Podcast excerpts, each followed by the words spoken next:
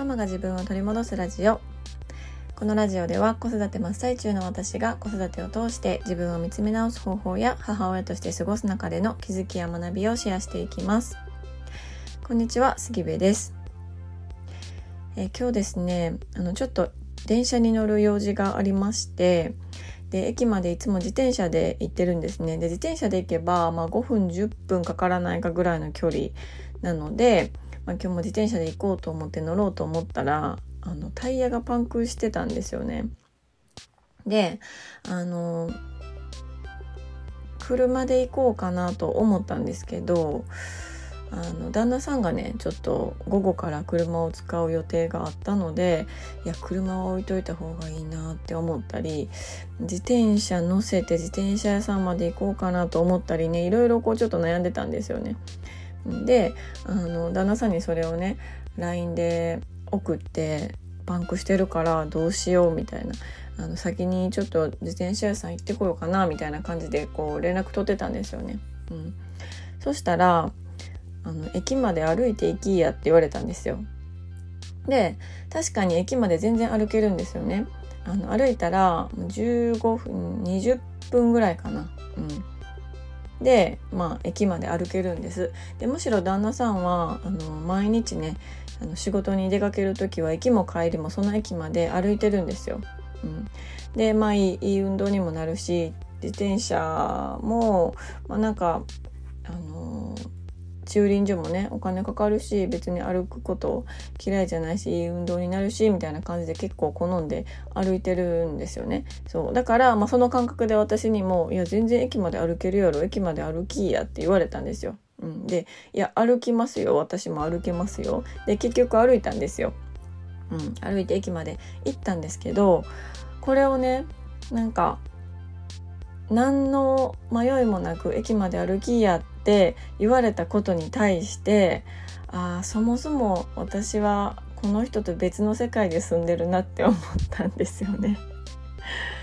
あの悪い意味じゃないんですけど、うん、どういうことかっていうと時間の感覚が全然違うなって思ったんですよね。うんまあ、旦那さんはいつもね、まあ、あの朝早くから仕事に出かけていって、まあ、夜帰ってくるわけなんですけどいつもその何時までに家に帰ってこないといけないっていう時間の締め切りみたいなものが特にないわけですよね。うん、仕事に行って仕事が終わったら帰ってくる、まあ、帰ってくる時間はいつもバラバラなんですけど別に絶対何時までに帰ってきてって言ってるわけでもないですし、まあ、仕事が終わったら家に帰ってくるっていう、まあ、普通のあの生活をしてるんですね。なんですけど、まあ、私は毎日時間の締め切りがあるんですよ。うんまあ、保育園のお迎えであったりとか小学生組のお兄ちゃんお姉ちゃんが帰ってくる時間であったりとか毎日絶対この時間までには家にいないといけないとか絶対この時間までにお迎えに行かないといけないとかっていう時間の締め切りが毎日ある世界で生きてるんですよね。うん、だからこの時間の感覚でいう世界が住んでる世界が全然違うって思ったんですよね。うん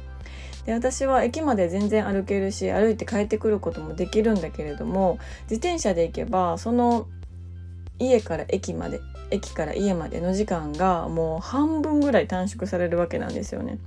でもう本当に限られた時間しか私にはないからもう歩いてその時間をちょっとこう無駄にするなんてあの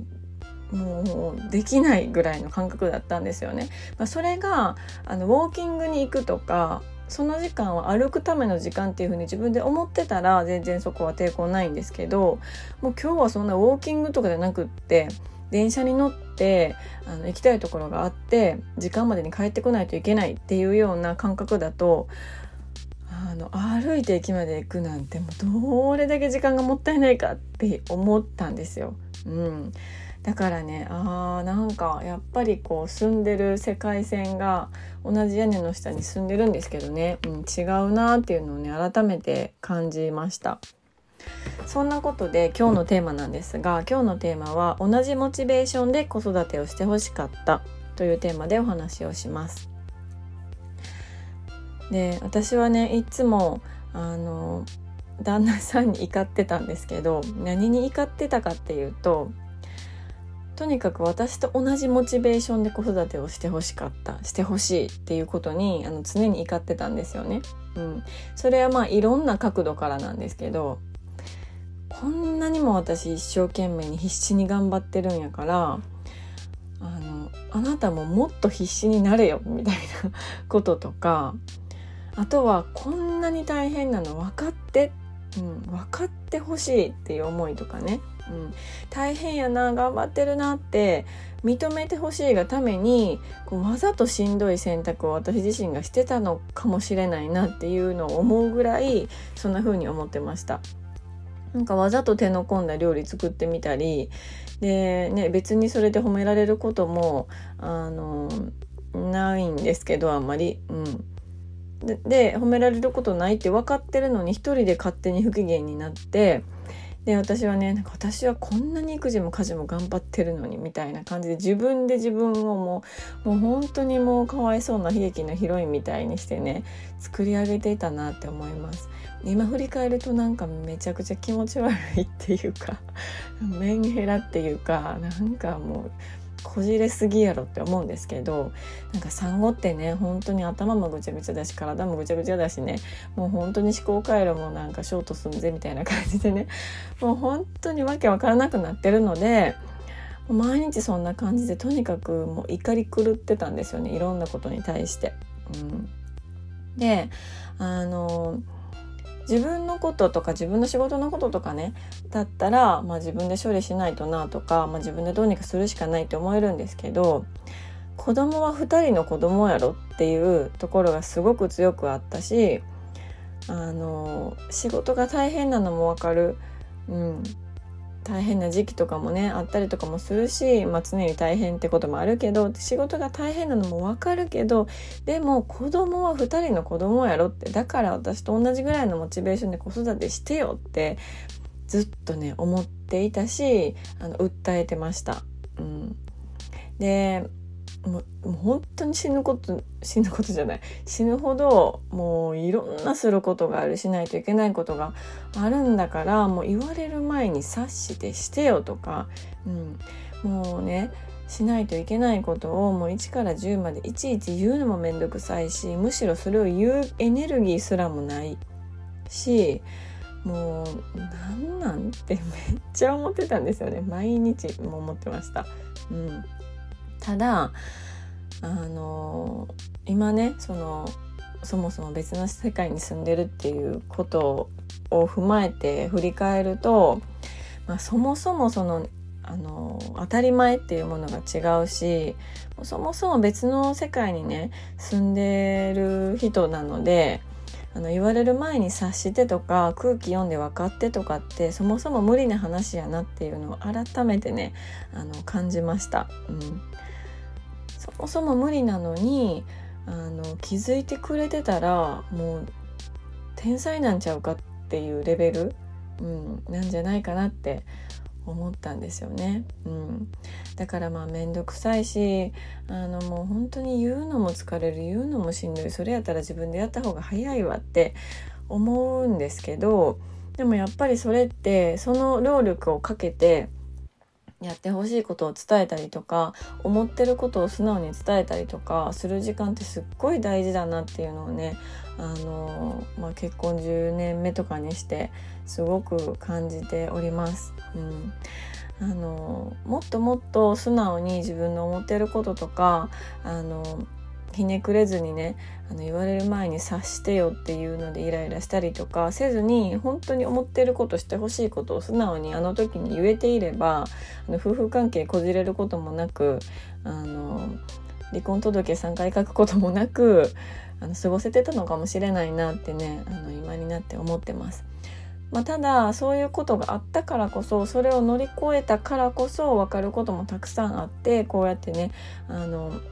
ポッドキャストでそれをねネタにするまでに至ったわけなんですけど、うん、でもその渦中にいるとすごくしんどいしそれがやっぱり子育てにも影響してきたりとかお母さん自身の精神衛生もねすごくこう良くないなって、うん、思うから。だからねあの子育てが始まったばかりのお母さんがいらっしゃったら是非是非やってほしいことをもう素直に言うとか、うん、素直に、た頼む、とか思ってることを素直に言うっていうのはすっごくこれからの夫婦関係とか、うん、子供との親子関係に関わってくるからすごく素直にねあの言われた方がいいんじゃないかなと個人的には、はい、思っております。そんなことを今日あの汗だくになりながら家から駅まで歩きながら考えておりました。うん、あの私が住んでる地域ってねあんまり歩いてる人いないんですよね。めちゃくちゃ車社会なのであの街の方だったらね歩いてる人とか、まあ、バギーをしながらあの歩いてるお母さんとかたくさんいるんですけどもう全然人歩いてなくってもう車ビュンビュン通るねあの速度を私一人であの汗だくで歩いていました。はい。自転車のパンク直してこようと思います。はいそんなことで今日のテーマは同じモチベーションで子育てをしてほしかったというテーマでお話をしました。最後まで聞いていただきましてありがとうございます。では今日も素敵な一日になることを願っております。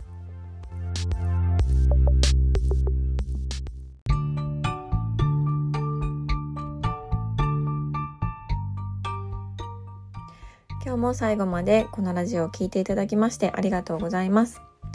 お知らせが一つあります。